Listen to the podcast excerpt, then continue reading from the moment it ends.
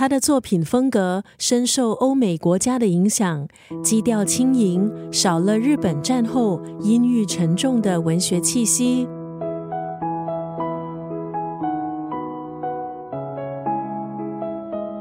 今天在九六三作家语录分享的是村上春树的文字。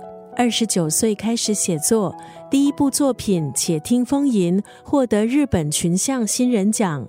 一九八七年，他的第五部长篇小说《挪威的森林》从上市到二零一零年，在日本畅销一千万册，也引发了村上现象。《挪威的森林》是披头士的歌曲。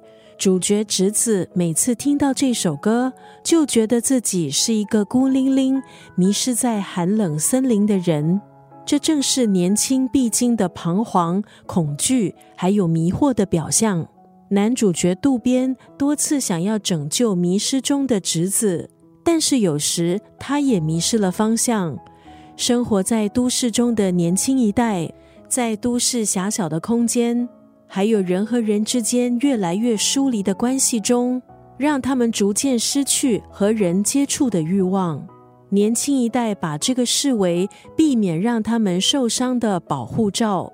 挪威的森林当中出了不少金句，今天就要分享这一段：不会忘记的，永远不会忘记；会忘记的，留着也没有用。《挪威的森林》这部小说讲述主角渡边纠缠在情绪不稳定、患有精神疾病的侄子，还有活泼开朗的小林绿子之间，最终展开的自我救赎还有成长的过程。